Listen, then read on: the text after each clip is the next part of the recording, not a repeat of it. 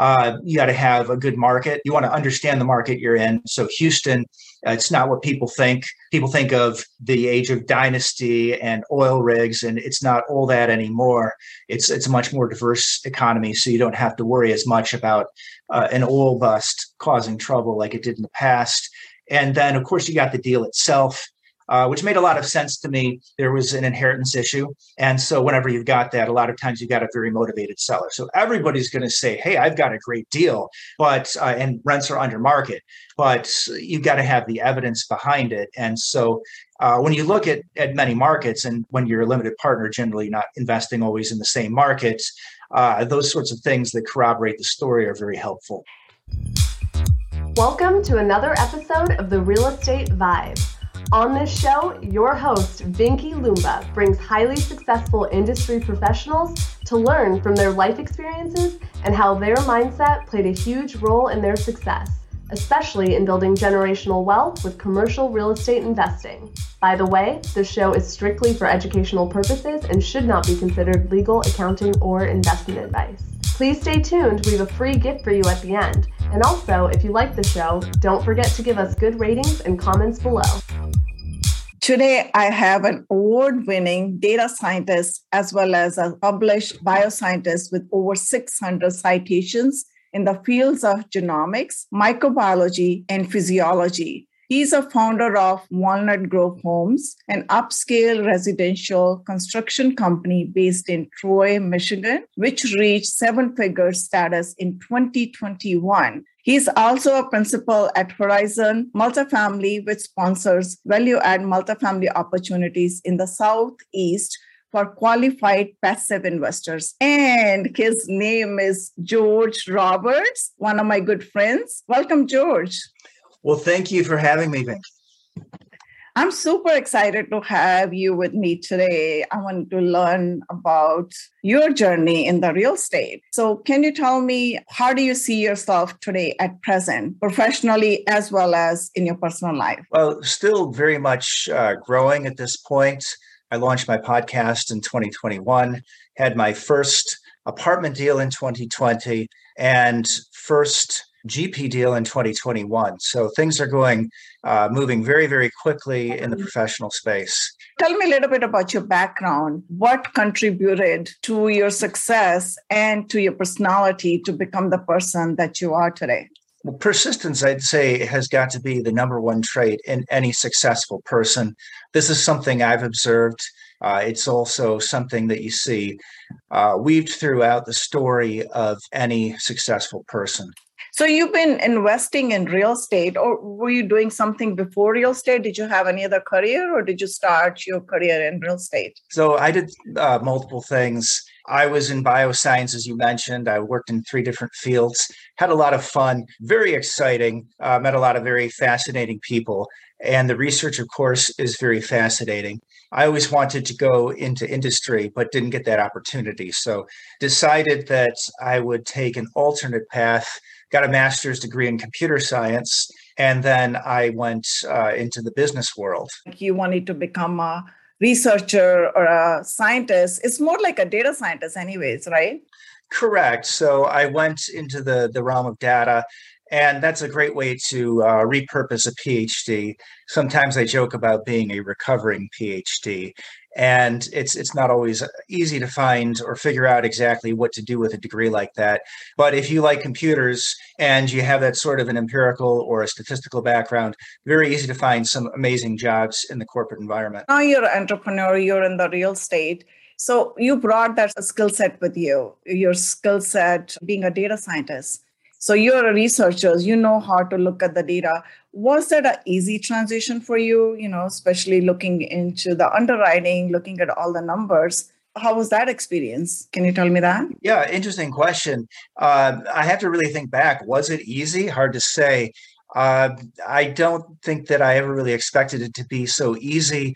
I think that any anything people do well, it's it's really got to be a labor of love. And I remember uh, when I first got to science, I asked the question, what makes a great scientist? And I was very surprised by the answer, and that it's curiosity, because it's very, very hard to be good at anything that you don't love. And if you're not curious, you won't be a great scientist. And so I think the same thing prevails with anything. You've got to have a really strong desire to do it. And after having worked in the academic environment for many years, which uh, after a while it, I found it a bit confining and really uh, yearned for the world of business. But when I started uh, to work on the entrepreneurial track with my sister, that's when things really changed for me. Now, I'd already been a landlord for many years, but uh, just being a landlord of a single family home is not a very exciting business. Uh, helping to build the construction company was very exciting to me. And after that, I felt that uh, I really couldn't go back. After that, uh, I always had to have some entrepreneurial iron in the fire. And for me, that was value add multifamily. So, when you build this construction company, what was that experience like? Some learning tips or tricks on that path? So, uh, wow, so many, I would have to say. Uh, the first thing was just learning what business is all about. It was interesting, again, coming from an academic environment. I know that you had a, maybe a similar background. You, you've, you've been a leader in both uh, positions or both environments, but uh, but very different. Uh, so, what are some of the the lessons I'd have to say? Is uh, just in leadership anywhere, you've really got to look for all the things that can go wrong. And when you look at ground up construction, there are many. Uh, you have everything from commodity prices. Uh, there are issues with getting people in who can do the job, and uh, a lot of the people that do the job maybe kind of need a little babysitting. It's it's quite an interesting uh, adult daycare environment at times, and all of the things that you've got to um, to estimate.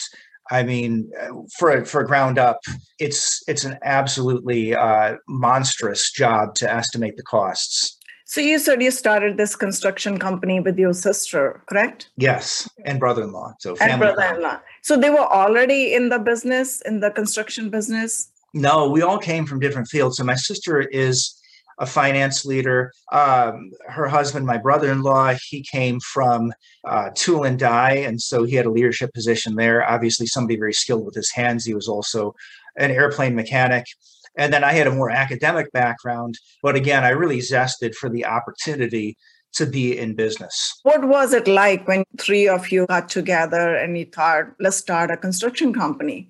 How did that evolve? And what was the effort uh, that you all three had to do to set up the company? You know, there's a lot involved when you're setting up a brand new company or any business that you're setting up. So, what kind of skill sets or what exactly was there? Any hesitations? Any fears? It was just like, go get a mind. Let me do it. I know I can do it. Yeah. So, uh, certainly there's fear in any significant undertaking. But I would have to say that if your desire is larger, then the fear doesn't really matter. And so, um, without a doubt, uh, there were many, many things we needed to surmount. In terms of skill sets, obviously, my sister brought some finance and leadership, same as my brother-in-law, uh, very similar in, in, the in the sense that I think that uh, he has a background in business, business business degree, etc. You know, as for me, uh, again, my skill set perhaps maybe a little different. Uh, but I came from the IT end. And so it was pretty obvious that I should be the one to set up a lot of the administrative stuff, email accounts. And when you talk about all the things that go into setting up a business, absolutely. There's everything from your operations uh, but again, there's there's the finance end of it, and then there's always a lot of administrative stuff. But uh, through it all, though, I found uh, that even some of these maybe less exciting tasks, like reading contracts and working with the lawyers, a lot of people don't like that. But I'm fascinated by that. I mean, you give me an operating agreement, and it's it's truly fascinating because that is really the set of ground rules for how your business is supposed to run. And if it doesn't run like that, if you get sued, as you know, uh, they can pierce the corporate veil. So, very important to set it up the way you want it and the way you're actually going to run it. So, I'm personally fascinated by uh, things like operating agreements. You had the background in IT and being a data scientist because you said you were, uh, you know, taking care of all the administrative stuff. So, was there any role for you to brand your company? Or what kind of efforts did you take to create a branding for yourself? Yeah, so if you're t- starting with a construction company, so I also had a bit of a background in finance, not directly, but for many years in data science, that's the function that I was serving. So a lot of the work that I did was also just helping to get us set up properly, making sure we had the proper tax structure and uh, approach to uh, to dealing with taxes. Obviously, a huge thing, and and uh, very. Um, it's a little bit of a bridge, right? If you have an LLC, as you know, all those profits flow through to your your personal tax form, and so you can use some of those same approaches. If you understand your personal taxes, that helps you to take the next step into the LLC world. I read in your bio that you've been investing as a limited partner. What was that experience like? Can we talk about that? So really exciting. So, as I understand, you're part of the first deal that I did uh, as a limited partner. I did things perhaps a little backwards. I started a joint venture. I was actually on the active side in apartment investing before I did that. Um, I would very highly recommend if you do want to be active, uh, absolutely nothing wrong with starting out on the passive end.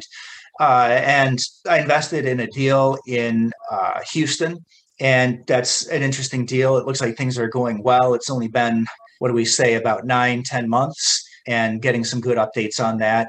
Uh, it was a great learning experience. I contacted uh, Amy Tiemann about a year ago, and I found her to be very helpful and really trusted her. And uh, for those of you wanting to be on the active end, there's a lesson there, right? If you get out and you help people, you meet people, and you help to bring them up a step, those are the people who are going to trust you uh, and want to put money into your deals. So, how did you decide who you wanted to invest with as a limited partner?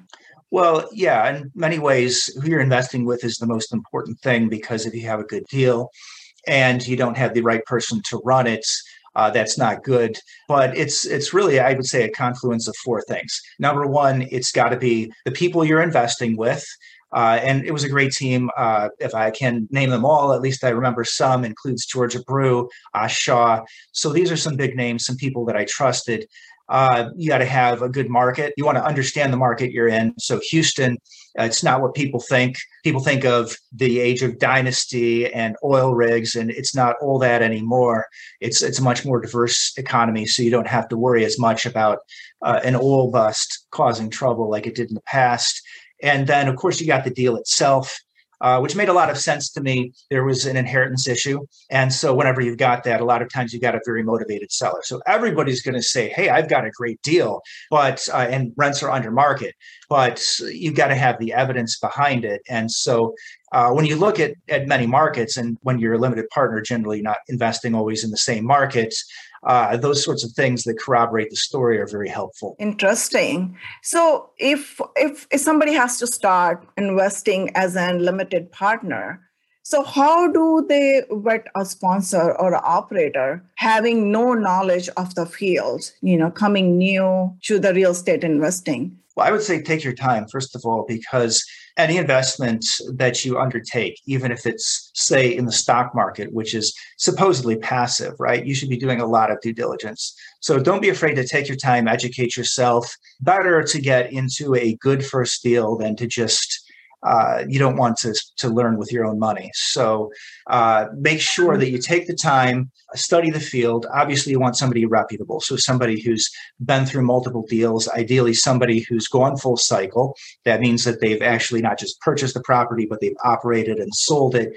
And then once they've gone full cycle, you get some idea of what sort of internal rate of return that they can generate. And you you can get a better idea of whether the numbers on the page actually match up to what they've done in the past. Uh, for me analysis is a continuous battle. Uh, you have to look not just at what numbers have been generated in the past, but when they've been generated, because the market is obviously the, the greatest driving factor in many cases. When you look at a market like we've had that's been expanding nonstop for a decade, uh, you're going to see that there's going to be a lot of heterogeneity over that period. And so you want to have some understanding of how much the rising tide might have been lifting the boats as opposed mm-hmm. to the sweat of the operator. So definitely do your uh, due diligence. And again, the most important thing is if you want to see the numbers and you want to make sure that there's there's a track record of going full cycle. So what if someone doesn't have a track record of a complete cycle of a deal? Would you invest with them or what extra effort would you take to vet them? Well, the most important thing of course is the team. It's never just one person. So it's very rare that you see multiple people that have never either done a deal or haven't gone full cycle going in and taking down a major property you want to take a look at the entire management team. And if you have somebody who's a little bit more junior, they're probably going to have a smaller role. And the partners that have control, you want to make sure that they have the appropriate track record. You mentioned that to me earlier. You're a GP in Knoxville Deal in Tennessee. So, what was that experience, and how did you pivot from LP to GP? Well, for me, it's just been a continuous effort. Uh, I've been just taking massive action for at least over two years now. And for me, it was the obvious next step uh, being an LP is a great thing, and I will never stop that. Uh, obviously, at some point in the future, I'd like to only be an LP so that I can dip my toes in the sand. But uh, but in the meantime, uh, it's just literally been uh, every day. It's been my one burning desire. Well, as I mentioned, the Orlando property, that was really the main thing. Now, that was a joint venture, so we didn't have to deal with a lot of fancy lawyers, no syndication attorney, no outside investors. It was just a great opportunity to get used to the idea of what does it take to to close a commercial deal and what is it like to operate the property? How do you deal with things like overruns and budgets? What happens when you have to pivot because you know either the market or something you find behind the walls is a little different than what you might have expected? So uh, that I would have to say is is the number one thing. And I know there are a lot of gurus out there that would tell you, hey, go out there and look for that 100 unit deal. And that's fine if you've got a guru on the team. You've got someone who can help you to take that down. But what happens when you look and you're not finding the 100 unit deal, but you find a 14 unit deal that looks great? So we took it and that experience was invaluable. It just would not have been in any way nearly as smooth if I tried to go from, say, being an LP to being a GP. Uh, definitely, whatever you run, whether it's five units or more, if it's even five units, you're in the commercial space, and that's a great place to start. Even if you have to start at two to four, I would say anything from my experience of being uh, over 10 years as a single family landlord is better than a single sing, uh, single uh, freestanding dwelling. Tell me a little bit more about your GP position. How did you partner with your business partners, or how did you find them, and how do you how did you build that relationship?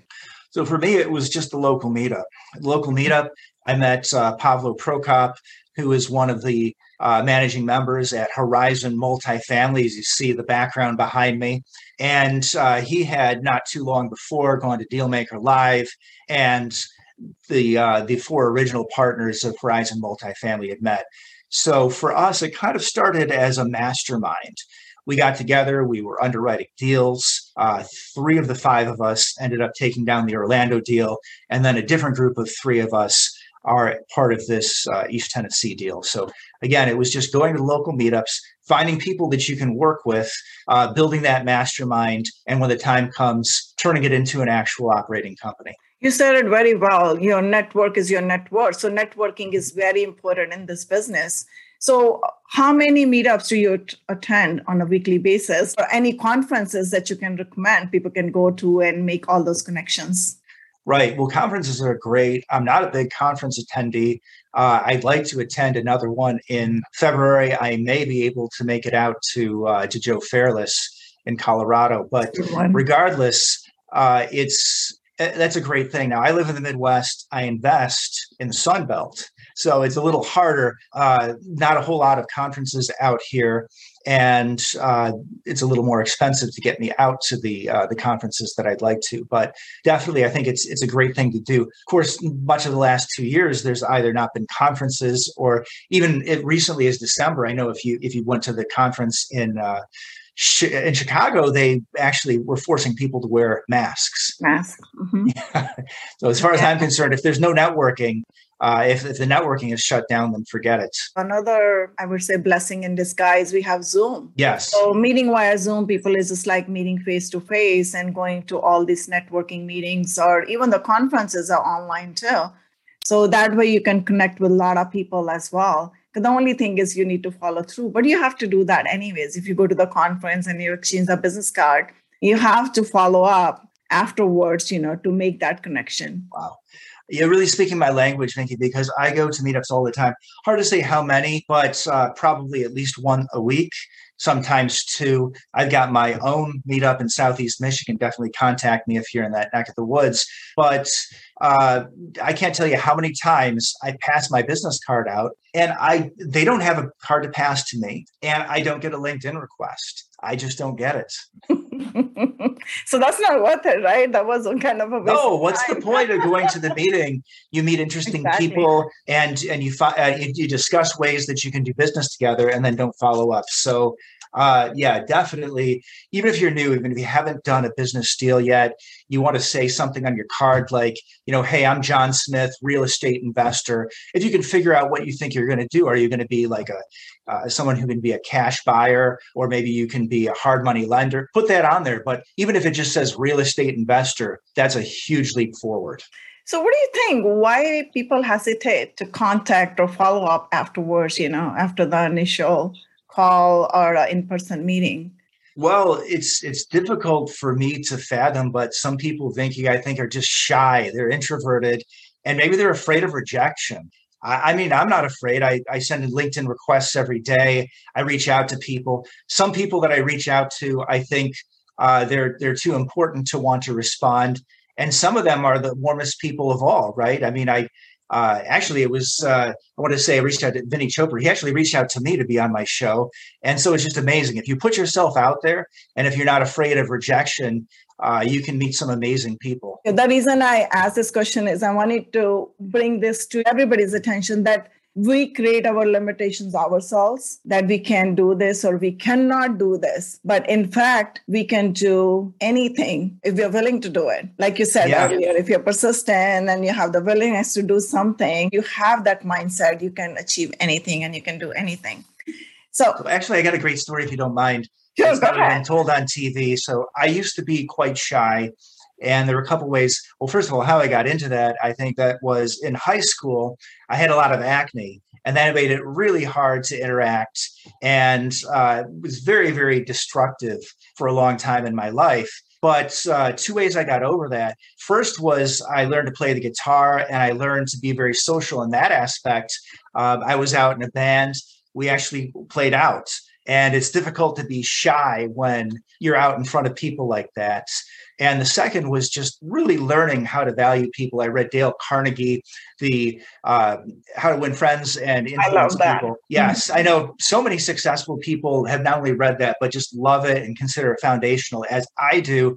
And uh, one of the first chapters, it teaches you how to become interesting to people and how to find interest in other people. And the secret is so simple. It's just if you can just remember one thing about people, you remember their name and remember one thing about them. And next time you have something to discuss. And if you follow that rule, you remember people's names, and you remember one thing about them. Uh, in many cha- many times, they're just going to be literally floored, uh, not expecting that, and it's a great way to start a friendship or a new business partnership. You said it very well. So tell me your why. So for me, my big why has got to be uh, creating a good uh, example for my children and leaving a legacy. So I want to be somebody who can contribute to the world. I want to be able to, to help people. And I want to make sure that my children are well set up in life. I'm going to ask you one more question related to that. So at this point in your life, what inspires you to keep on going or doing whatever you're doing?